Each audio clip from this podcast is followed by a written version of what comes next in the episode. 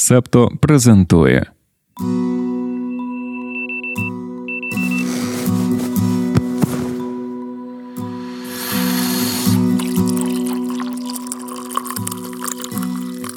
П'ятниця, 19 січня 2024 року. Ранкове допіо, випуск 203.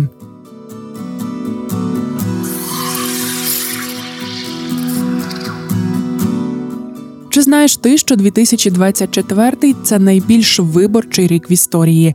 Більше 2 мільярдів людей у понад 60 країнах світу цьогоріч підуть на виборчі дільниці. Це водночас і надихає, і бентежить. З одного боку, демократія начебто домінує. З іншого, чималий відсоток цих виборів навряд чи відповідатиме принципам демократичних виборів. А будуть і такі, що в демократичний спосіб можуть привести до влади недемократичні уряди. Доброго ранку, і давай про це поговоримо. У 2024-му голосуватимуть 7 з 10 найбільш густонаселених країн світу. 7 січня вибори вже відбулися у Бангладеші. Їх можна вважати радше фіктивними, адже результат був визначений заздалегідь. Головні опозиційні партії бойкотували вибори, а багато їхніх лідерів перебувають у в'язниці. Пакистан має проголосувати 8 лютого за новий склад Національної асамблеї – Нижньої палати парламенту. В Індонезії 14 лютого обиратимуть президента, віце-президента та новий склад законодавчого органу. У березні в Росії безумовно переоберуть Путіна, а в Індії досі не призначили дати голосування на парламентських виборах. Це буде або квітень, або травень. 2 червня народ Мексики обиратиме президента. Ну і 5 листопада гранд-фінал – президентські вибори у США. Ймовірно, найважливіші в цьому році. У цих 7 країнах проживає більше третини населення світу. Окрім них, згадаємо і про Європейський Союз. У червні відбудуться вибори до Європарламенту. Тоді ж у Південно-Африканській Республіці голосуватимуть за нові склади парламенту та органів місцевого самоврядування. Є висока ймовірність, що у 2024-му голосуватиме і народ Сполученого Королівства.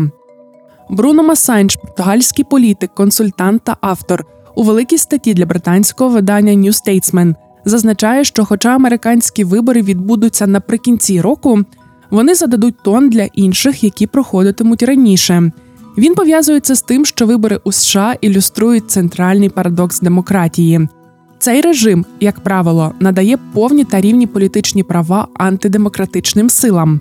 Ті можуть виграти вибори, а потім скасувати демократичну систему.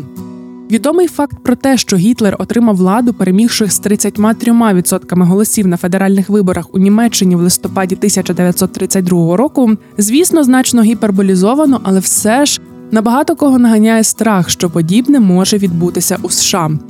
Так, наприклад, політолог Роберт Каган в листопаді написав для Washington Post колонку «Диктатура Трампа стає все більш неминучою. Ми повинні припинити прикидатися». Він прогнозує, що в разі перемоги Трамп оновить урядову бюрократію, наповнивши її лояльними до себе людьми, і захоче увічнити свою владу або призначеного ним наступника. Перетворить своїх опонентів на мішені політизованої системи правосуддя. Такі прогнози важко назвати безпідставними, якщо згадати, скільки разів Трамп нехтував етикою та законом, про що свідчать численні судові процеси проти нього.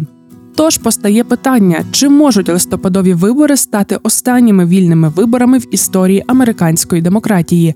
І як тобі така опінія? Продовжимо про Трампа, тим паче є привід. На жаль, він досі не сидить, а цілком непогано живе життя. У штаті Айова пройшли кокуси, вони ж партійні збори. Це перший етап голосування, коли визначається кандидат від партії. Збори республіканців у Айові стали першою можливістю для Трампа довести, що він усе ще є найкращим вибором для своєї партії після поразки у 2020-му. Він переміг з 51% голосів, з другим місцем довго трималася інтрига. За нього боролися Рон де Сантіс та Нікі Гейлі. Вони набрали 23 і 21% відповідно. Далі за кандидата чи кандидатку від республіканської партії голосуватимуть у Нью-Гемпширі. Трамп веде кампанію у нетиповий спосіб, і вже можна констатувати, що завдяки цьому перемагає в Айові. У порівнянні зі своїми конкурентами він провів значно менше живих заходів у штаті. Якщо інші розтягували цю складову кампанії, то штаб Трампа офлайн-активності за його участі сконцентрував на останньому тижні перед голосуванням. Що ж робив політик, поки інші зустрічалися з виборцями? Він брав участь у судових процесах, бо це тепер частина його кампанії. Семафор пише, що Трамп перетворив свої юридичні проблеми на проблеми виборців-республіканців. Він продовжує гнути лінію, в якій поєднує свій правовий захист та політику в одне повідомлення. Цитуємо. «Я хочу бути присутнім на всіх своїх судах. Все це створено Байденом і демократами. Це їхня нова форма шахрайства». Кінець цитати. Саме такий підхід на цьому етапі стає визначальним для перегонів. Рейтинги Трампа серед республіканців різко зросли в березні минулого року, після висунення йому першого звинувачення у кримінальному злочині. Тоді його суперники намагалися знайти переконливий контраргумент, щоб знешкодити заяви про політичне переслідування. Але за Трампом роки роботи з просування серед електорату таких фальшивих концепцій, як глибинна держава, озброєний уряд та вкрадені вибори. У таких умовах важко знайти контраргумент, щоб переконати, що відкриті справи не є політично вмотивованими. Адже за останні 4 роки прихильники Трампа дуже добре вивчили, що у нього вкрали перемогу в 2020-му. Тож для них цілком логічно, що зараз цю ікону незаконно переслідують Байден та інші шахраї. Забудьмо на трішки про Трампа, але продовжимо тему виборів – Тайвань. Бруно Масанч, який нещодавно там побував, пише, що його найяскравіше враження полягало в тому, що Тайвань являє собою унікальну демократію. Країна повністю сприйняла небезпеку як частину демократичного правління. Вибори на Тайвані не стосуються лише найкращої соціальної чи освітньої політики, а й того, що означає бути тайванцем, та ризиків війни між світовими супердержавами. Вже втретє поспіль на президентських виборах там перемагає людина з демократичної прогресивної партії – Лай Чінте, відомий також як Вільям Лай. Про нього ми вже колись розповідали у «Ранковому допіо». Якщо цікаво пригадати, то шукай 163-й випуск. На що ми звернемо твою увагу зараз? Лай доволі сміливо висловлювався за ідею незалежності Тайваню. Це не сподобалося Пекіну. Нагадаємо тобі про політику одного Китаю у міжнародних відносинах. Вона полягає в офіційному визнанні тільки однієї китайської держави, не зважаючи на існування 2 країн, які проголосили себе Китаєм. На міждержавному рівні це означає, що для встановлення дипломатичних відносин з Китайською Народною Республікою треба розірвати офіційні відносини з Республікою Китай, тобто Тайванем, і навпаки. Саме так, до речі, після оголошення результатів виборів зробили в Тихоокеанській острівній державі Науру. Там розірвали дипломатичні відносини з Тайванем і замість цього визнали Китай. Уряд Науру заявив, що такий крок відповідає інтересам держави. Комуністична партія Китаю вважає Тайвань своєю територією, незважаючи на те, що ніколи його не контролювала. Тим не менш, на заяви про незалежність від кандидата в президенти крутили носом. Власне, не просто крутили носом, але також спробували своїми комуністичними руками втрутитися у виборчий процес. Руки були брудні, бо несли дезінформацію. Восени розвідувальне співтовариство Тайваню попередило, що Китай працює над тим, аби за допомогою низки дезінформаційних кампаній, військових і економічних операцій підвищити шанси кандидатів від опозиції, які виступають за покращення зв'язків з Пекіном. Були і фейки, і дипфейки, і ботоферми, і підставні сайти. Дезінформація у період виборів – це, здається, вже очікувана річ в наш час. От тільки Тайвань, зважаючи на своє хитке геополітичне становище, від неї страждає не лише перед виборами, а завжди. Тут ми віртуально обіймаємо Тайвань. Відповідно до звіту проєкту різноманітності демократії Стокгольмського університету, який опублікували у березні 2023-го, Тайвань 10-й рік поспіль отримав найбільшу кількість дезінформації за меж країни. Що ж там з усім цим роблять? CNN розповідає історію громадянки Тайваню Нен Сі У. У розпал пандемії коронавірусу вона отримала повідомлення від своїх родичів, щоб вірус не потрапив у ваші легені, вам потрібно лише пити багато води з сіллю та оцтом. Жінка відразу зрозуміла, що це фейк і скористалася чат-ботом Анті. Це один із численних тайванських додатків для перевірки фактів. Подібні застосунки останніми роками набувають все більшої популярності. А ми нагадаємо тобі, що український інформаційний простір на предмет фейків відслідковує організація Vox Ukraine. Рекомендуємо слідкувати за нею у соціальних мережах, щоб не потрапити в тенета дезінформації. Повертаючись до Тайваню, ще відзначимо, що за перебігом виборів там уважно спостерігали у Вашингтоні. Минулої неділі США направили на острів делегацію зі своїх колишніх чиновників, щоб ті віч-навіч зустрілися з провідними місцевими політиками та політикинями. Один із представників американської делегації сказав ще чинній президенці Тайваню Цай Інвень, що зобов'язання США щодо цієї країни є міцними. Як ти розумієш, щодо Тайваню американська риторика така ж чітка, як і щодо України. Байден відреагував на результати тайванських виборів, заявивши, що США не підтримують незалежність Тайваню. Можливо, цей коментар був спрямований на те, щоб заспокоїти Китай. Ми знову ж таки повернемося до політики одного Китаю і зазначимо, що по суті сьогодні для країн є неможливим визнати незалежність Тайваню.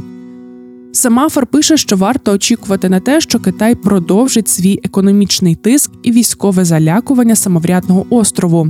Але щодо вторгнення на Тайвань, то аналітики вважають його малоймовірним у найближчому майбутньому. Один з японських чиновників сказав, що Китай не буде робити нічого радикального одразу після виборів, але може зробити щось подібне до того, що відбувалося, коли Ненсі Пелосі літала на Тайвань. Пам'ятаєш, як всі слідкували за її літаком і чекали, чи Третя світова офіційно розпочнеться влітку 2022-го. Також у контексті можливої реакції Китаю варто згадати, що Демократична прогресивна партія виграла президентські вибори, але втратила контроль над законодавчим органом Тайваню. Це може задовільняти Пекін. Повернімося до статті Бруно Масанча у New Statesman, про яку згадували на початку. У ній він називає 2024 не просто найбільш виборчим роком в історії, але також роком небезпечного голосування. Про можливу диктатуру Трампа ми вже розповіли, але на цьому небезпеки не закінчуються. Раніше було прийнято говорити про американську демократію як певного роду модель. Зрештою, роками зовнішня політика Сполучених Штатів включала складову розвитку демократії в інших країнах. Іма Сайндж запитує, якщо диктатура в США стає все більш неминучою, як у такому разі можна представити американську демократію як модель? Чи хочемо ми, щоб світ копіював демократичну модель, яка йде до свого розпаду? Він також звертається до міркувань Роберта Кагана, що американське глобальне лідерство є дуже важливим для світового порядку, оскільки воно засноване на правилах та священній цінності свободи. І тут виникає логічне протиріччя. Якщо всередині країни демократія занепадає, то як тут зберегти глобальне лідерство таким, як воно було раніше? Виходячи з цього, деякі політичні коментатори побоюються, що другий президентський термін Трампа може означати поворот до американського ізоляціонізму. Ізоляціонізм – це підхід до зовнішньої політики, в основі якого ідея незалученості у справи поза межами власної держави, особливо у війни інших країн. Ізоляціонізм принципово виступає за нейтралітет, виступає проти участі у військових союзах і пактах про взаємну оборону. У чистому вигляді ізоляціонізм виступає проти всіх зобов'язань перед іноземними державами, включаючи договори та торговельні угоди. Хорошого мало. Небезпечні вибори – це не лише про США. Масайнш пише, що підйом крайніх правих у Європі відбувається повільніше, ніж політичні зміни по той бік Атлантики. Але він може виявитися більш тривалим. Ультраправі в Європі є більш ідеологічними, ніж Трамп і його прихильники. Дуже цікаві міркування автора про Сполучене Королівство. Там у консерваторів справи не дуже. Ймовірно, що вони програють вибори. І це може призвести до різкого повороту цієї партії вправо. Такого сценарію побоюються навіть деякі з авторитетних торі. Масайнш прогнозує, що цього року з новою силою постане питання, чи може демократія існувати лише в її західній ліберальній версії. Він застерігає не поспішати з висновками, що демократії в певних країнах мають вади лише тому, що вони відрізняються від якоїсь бездоганної західної версії, у якій демократичні процеси підкоряються неупередженим правилам, а повноваження держави суворо обмежені. Автор зізнається, що свого часу він переосмислив погляди на демократію під час візиту «Ти не повіриш, але на Сомаліленд». Це невизнана країна Африканського рогу. Незважаючи на те, що Сомаліленду часто важко знайти фінансові ресурси для проведення національних виборів, а в останні роки вони взагалі не відбувалися, демократична культура цієї країни виділяється в регіоні. Невизнання міжнародним співтовариством допомогло Сомаліленду розвинути власні інституції, включаючи центральну роль своїх кланів. Оскільки ніхто не приїжджав навчати, як будувати демократію відповідно до визнаних моделей, то країна на основі існуючих традицій врядування розвинула свою політичну систему. Якщо все було би по-іншому, то Мас Айнш припускає, що усунення політичної ролі кланів на тій підставі, що вони визначаються народженням, а не виборами, знищило б молоду демократію Сомаліленду. Автор розмірковує у статті також про династії в Індонезії та цінність ієрархії в Індії. Деякі з його думок, як то кажуть, є непопулярними, а точніше буде сказати дискусійними, але нам вони видалися щонайменше цікавими. Сьогодні так часто можна почути про важливість контексту, тож, мабуть, і демократію варто пропускати через контекст, а не лише через ідеалістичні уявлення та моделі. Якщо ти пам'ятаєш, то у березні президентські вибори мали би відбутися і в нас. Мас Айнш пише про Україну з України. У статті про вибори також не оминув увагою. Ми процитуємо. Навряд чи вибори відбудуться в нинішніх умовах, коли мільйони українців живуть за кордоном як біженці, а п'ята частина української території знаходиться під окупацією. Ті, хто критикують відтермінування виборів, упускають важливий момент. Україна є демократією, де вільно висловлюються різні політичні погляди, а життя нації є щоденним плебісцитом щодо того, що потрібно робити, щоб вижити. І все ж старі сумніви щодо напруги між демократією та війною теж реальні. Чи може демократія вижити в темні часи? Як можна вести війну, дотримуючись усіх демократичних форм? І ми хочемо зачепитися за тезу, що Україна є демократією, де вільно висловлюються різні політичні погляди, і висловити сподівання на належне розслідування випадків незаконного прослуховування українських журналістів, і що в майбутньому цих незаконних прослуховувань і відеостежень не буде. Якщо раптом тебе оминули ці новини і ти не розумієш, про що йдеться, то ми зараз маємо на увазі історію збігу з інфо. Цього тижня у мережі з'явилося відео зі співробітниками цієї редакції. Ролики містять записи їхніх розмов та фіксують вживання ними, ймовірно, наркотичних речовин. Після цього керівник проєкту Денис Бігу записав звернення, в якому повідомив, що операторів звільнено, але це насправді другорядне. Важливіше те, що через публікацію відео стало також відомо і про прослуховування телефонів журналістів, і те, що в будиночках, де редакція мала корпоратив, були встановлені відеокамери. Це все дуже засмучує, але нас порадувала реакція українського суспільства на ситуацію.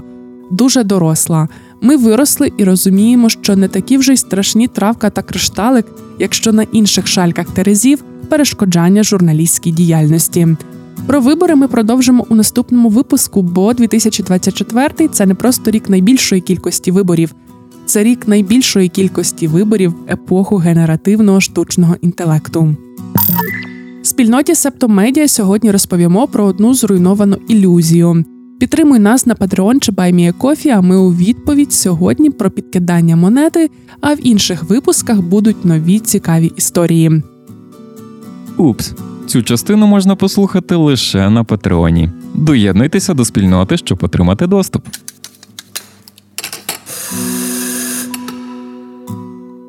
Такий серйозний сьогодні вийшов випуск, але коли він не серйозний. Втім, сьогодні ми додамо до допіо трішки пригод. Не своїх, а однієї дуже авантюрної шотландської пари. Кріс і Джулі Ремзі хотіли довести, що їхній електричний позашляховик такий же міцний і надійний, як і звичайний автомобіль. Для цього вони вирішили багато і далеко покататися на ньому. У березні минулого року Кріс і Джулі та їхній модифікований позашляховик Nissan Ariya стартували з крижаних вод полярного кола поблизу Північного полюса. Завершили свою мандрівку вони аж в грудні на південному полюсі в Антарктиді. Подружжя Ремзі співпрацювало з Arctic Trucks, компанією, яка організовує антарктичні експедиції, щоб спланувати полярну подорож та модифікувати свій електричний позашляховик для цієї мандрівки.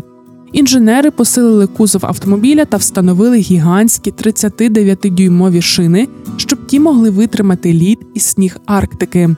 Кавоман Каріс також встановив всередині еспресо-машину. Цікаво, що Ремзі розпочали свою поїздку з місця розташування північного магнітного полюса 1823 року, який з роками змістився далі на північ. До теперішнього розташування Північного полюса доїхати було би дуже небезпечно, а обраний курс і без того був досить підступним. Температура опускалася до мінус 50, а рельєф місцевості коливався між слизьким льодом і прихованими берегами снігу. У проміжках між водінням Ремзі спали або в машині, або в наметі, розбитому на льоду. Оскільки шлях пролягав через дуже віддалені місця, то пара не могла повністю відмовитися від викопного палива. Вони заряджали автомобіль за допомогою генератора. Коли Кріс і Джулі дісталися до материкової частини Канади, то могли користуватися станціями підзарядки та розетками в будинках. Модифікації автомобіля призвели до того, що він тепер швидше розряджався. У Сполучених Штатах Ремзі відзначили широку мережу зарядних станцій, але вимушені визнати, що часто вони не працюють. Пара дісталася до Мексики з Техасу та проїхала панамериканським шосе до Панами. Там вони сіли на паром до Колумбії, щоб оминути лісистий Даріангеп на панамсько-колумбійському кордоні. Джулі зізналася, що подорож проходила доволі стресово, оскільки в багатьох країнах мережі зарядних станцій суттєво порідшали, тож чоловік і жінка весь час нервово слідкували за станом акумулятора. Ще на етапі планування Ремзі помітили, що в таких країнах, як Чилі, Еквадор, Перу і Колумбія, бракує зарядних станцій. Тож сконтактували з однією енергетичною компанією і домовилися про встановлення 20 додаткових. У листопаді подружжя досягло міста Пунта-Аренас в Чилі, поблизу найпівденнішого краю континенту, і почало підготовку до останнього, найризикованішого етапу експедиції. Щоб потрапити в Антарктиду, потрібен був політ, але після цього Ремзі мали проїхати приблизно 1200 кілометрів від свого базового табору до Південного полюса. На цьому етапі до Ремзі знову доєдналася команда Arctic Trucks, щоб в разі чого надати їм допомогу. У грудні Кріс і Джулі нарешті доїхали до точки призначення, а в січні повернулися додому святкувати і рекламувати свою експедицію. Стіки до ранкової кави. Про події стисло.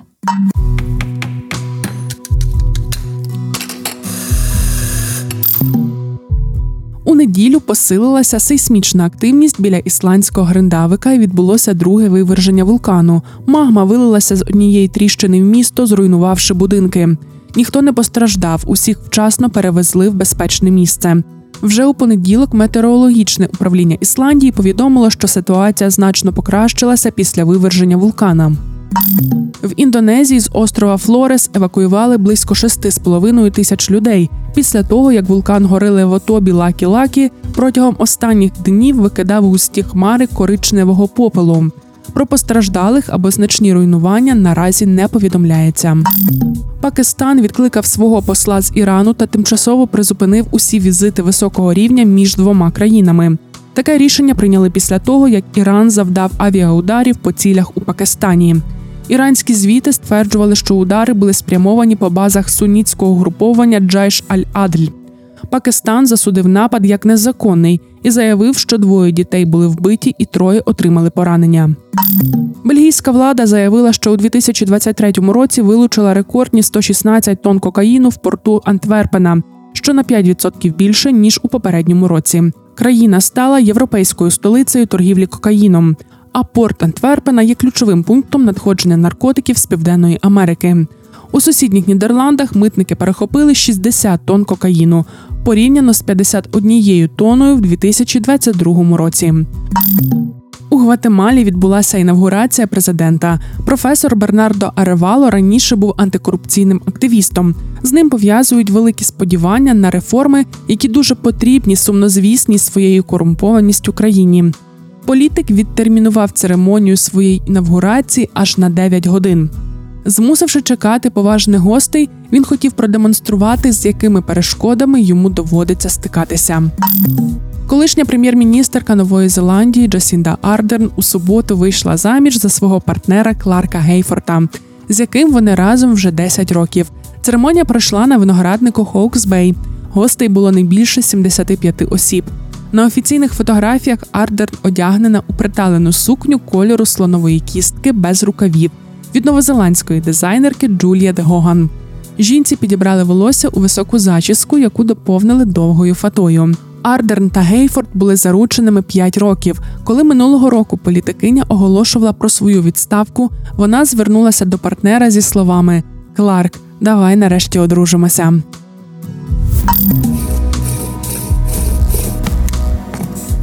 Це був 203-й випуск «Ранкового допіо». Мене звати Дарина Заржицька. Над випуском також працювали Ангеліна Столітня, Антон Ткачук, Тарас Галаневич, Марк Мостовий, Олег Левій, Аня Ткачук, Олена Паплинська. Почуємося, солодашко. Ви прослухали подкаст «Ранкове допіо». Шукайте Себто в соцмережах, діліться враженнями та розповідайте іншим.